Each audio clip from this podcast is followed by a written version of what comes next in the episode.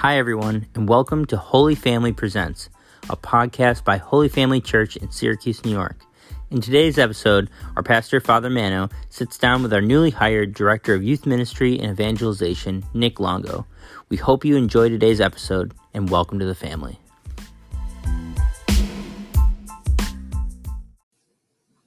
Good evening, everyone. Father Mano coming to you from Holy Family Church. And this evening, I'm going to be joined by Nick Longo, our new youth minister uh, and director of evangelization. We hired him uh, not too long ago, and he's a native of Holy Family, and he brings a wealth of experience to youth ministry and also to evangelization, uh, most especially this digital evangelization, because we know as we go forward uh, during this pandemic and even post pandemic, please God, uh, we know that we're going to do a lot of stuff online uh, and a lot of stuff electronically, you might say.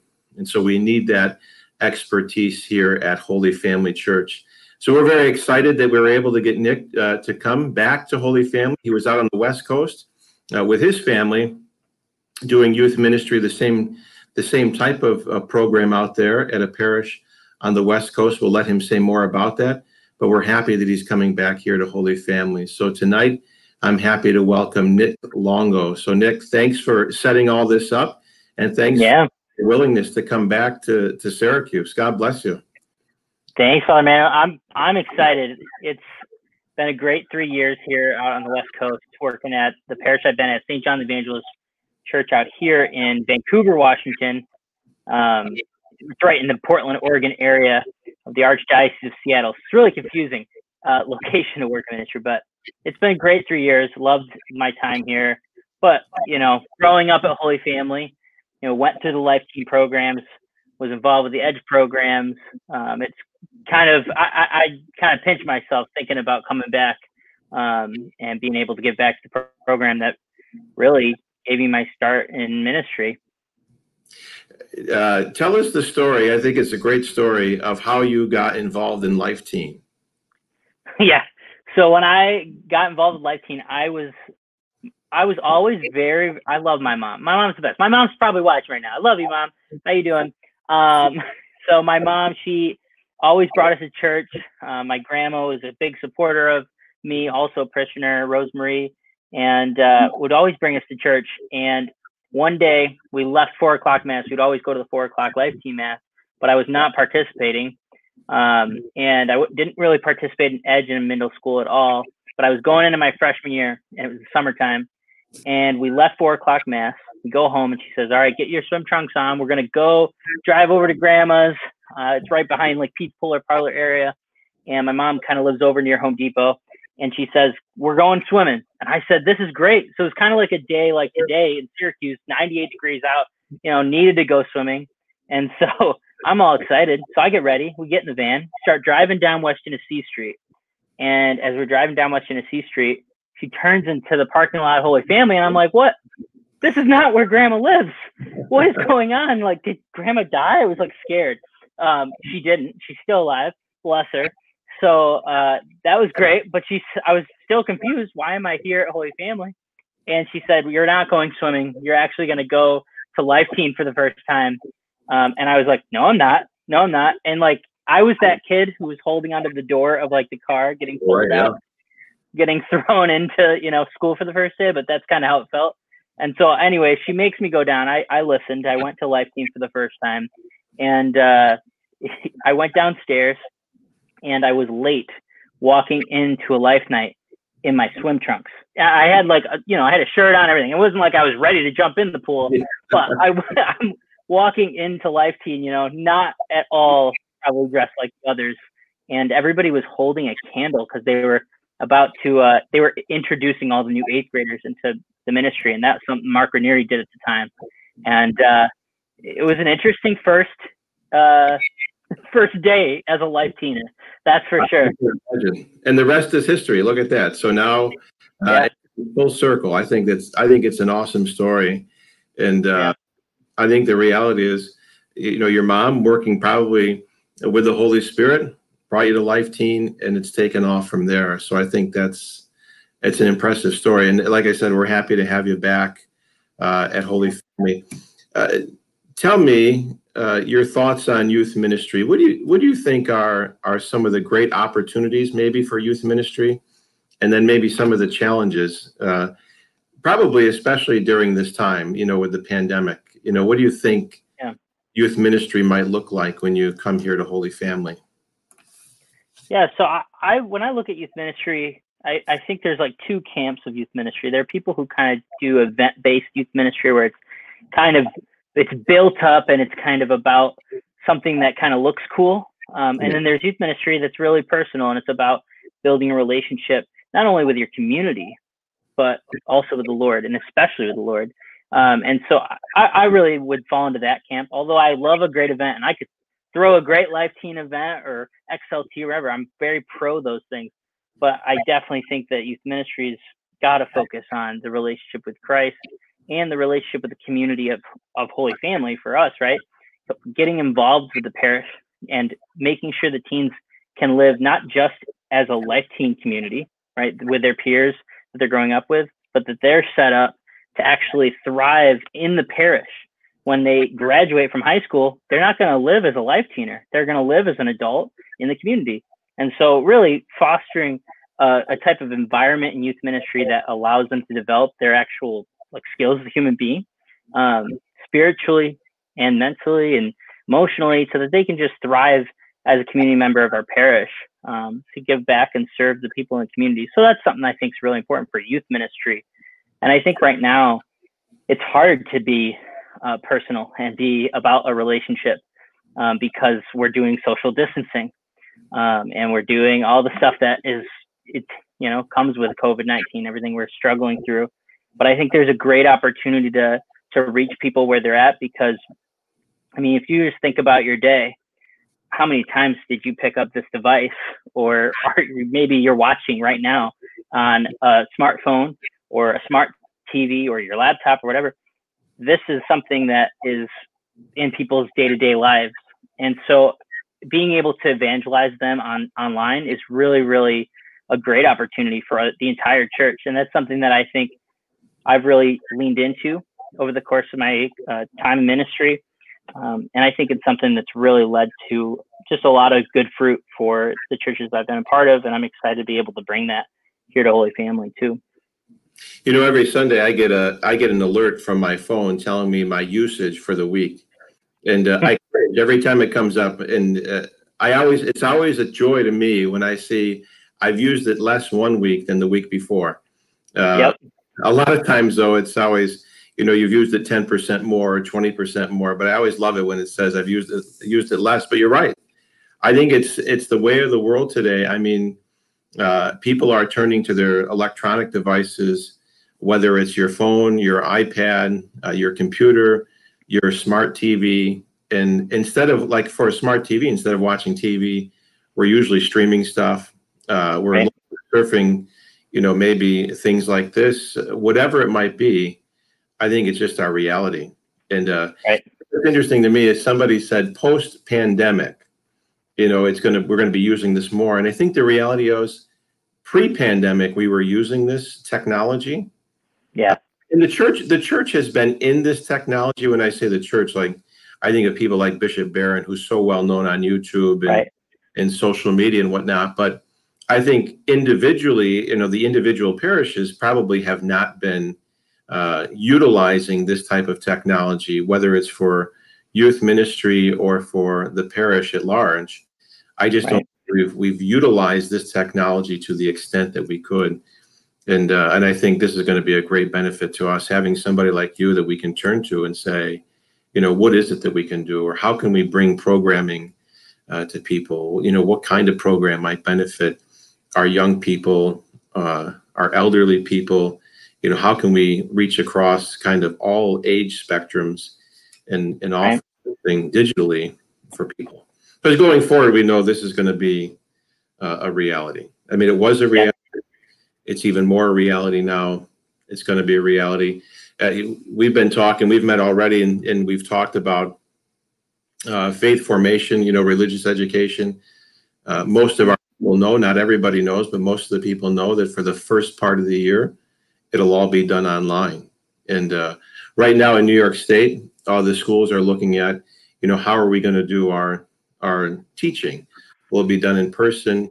Will it be done online? There's a lot of uh, questions to be answered, but uh, I think the reality is this is a, a, a form and a format where the church needs to be, and uh, thank God we can be here now in, in a in a powerful way. So yeah, and I think it's really cool that as as social media has developed, you, can see that it's more than just the distribution of content. It's really about building communities of people online, and it doesn't end there. I think I talked about this in my interview with you guys. You know, if we, we have all the content, you know, brought up Bishop Barron. He's been doing this for a long time. There's so much great Catholic content online that we can share and we can distribute on social media. But if we can actually connect with people, right? Christine here, Barlow here on this, uh, this on the comments right here, right? Like these people here, Deborah, you know, we're talking with you, right? We have a relationship with these people. These are parishioners um, right. in our community. To be able to have relationship with them through this type of a medium is such a benefit to the church. Um, and you can continue to just do things like Zoom meetings and things like that. That's things that we're planning out for the faith formation programs this year. But I just think it's a great opportunity and it's cool to see this. I, I think the church is kind of being catapulted into the space even more than it already was. Um, and we're writing church history, you know, it's church history in the in the making right now. You're you're right. You know, it's interesting to me. Um, we've had some some technology here, so we've we've added some.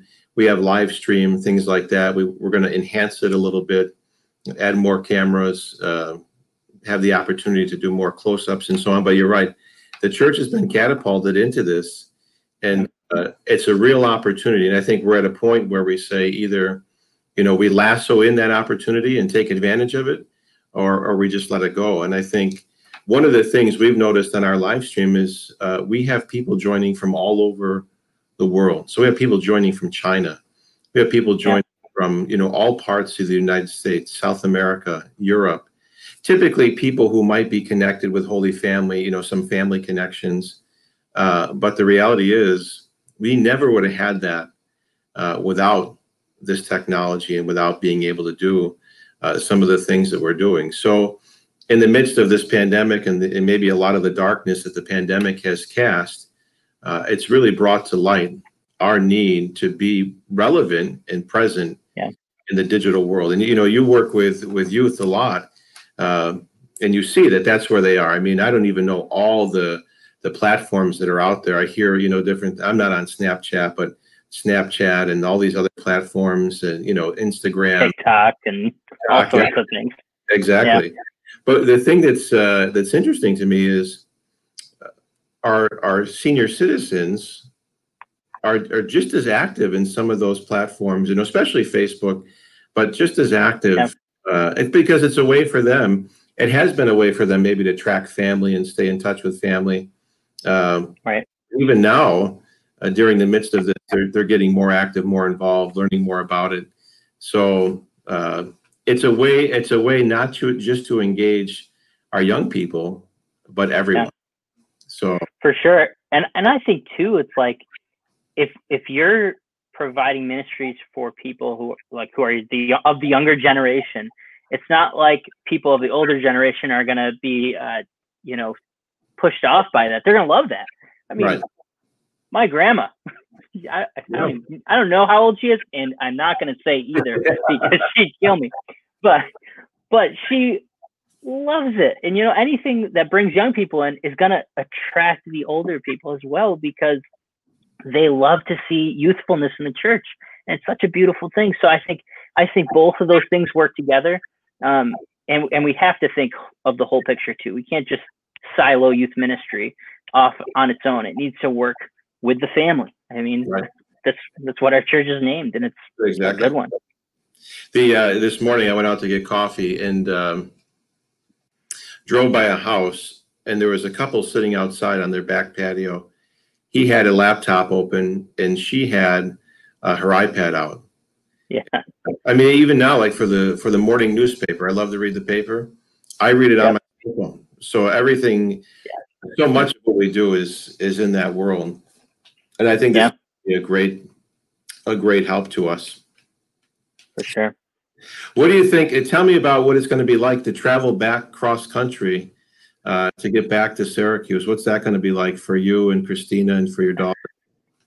It is chaotic. So I'm just going to show you just slightly because it's kind of a mess in here. But there's a, bunch of boxes over my shoulder. We just started packing up.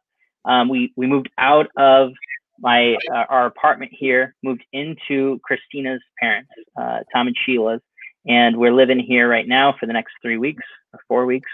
Um, I don't even the dates are all mixed up. But then getting in a car, and I'm going to be driving uh, August 3rd, hitting the road, and I'll be there. I think the weekend of August 7th, and then Christina's going to fly in with our baby Eden, who's going to turn one year uh, one year old on uh, August 2nd. So we're celebrating her birthday party August 2nd here with Christina's family, and then we're hitting the road, heading to Syracuse to celebrate with our family and the Holy Family when we get there. And uh, yeah, now, how, chapter, how long will it take for you to get here with driving? How long will that take?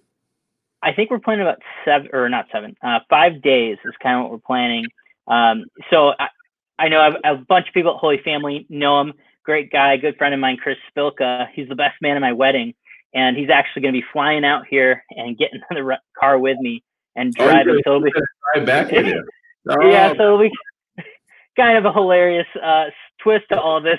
Two Holy Family youth ministers now are going to be driving together back to Syracuse. So what, what would be the total mileage from from Washington out to Syracuse?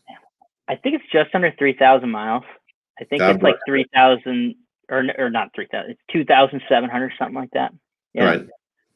That's that's it's, neat. It's a long drive. It's fun, but man, the middle middle of the country is just a pedal to the metal type thing because it's all just plains and I mean I'm a I'm a I'm a like suburban city type of guy, so I'm waiting. I just can't wait to get to Syracuse. what did your What did your family say when you told them you were coming back here to to work at Holy Family? So I kept it very secret. Um, it was a long process, um, and kept it really under wraps for the whole time. And uh, then when you know, I accepted the offer, I called my mom, and she didn't know a single thing.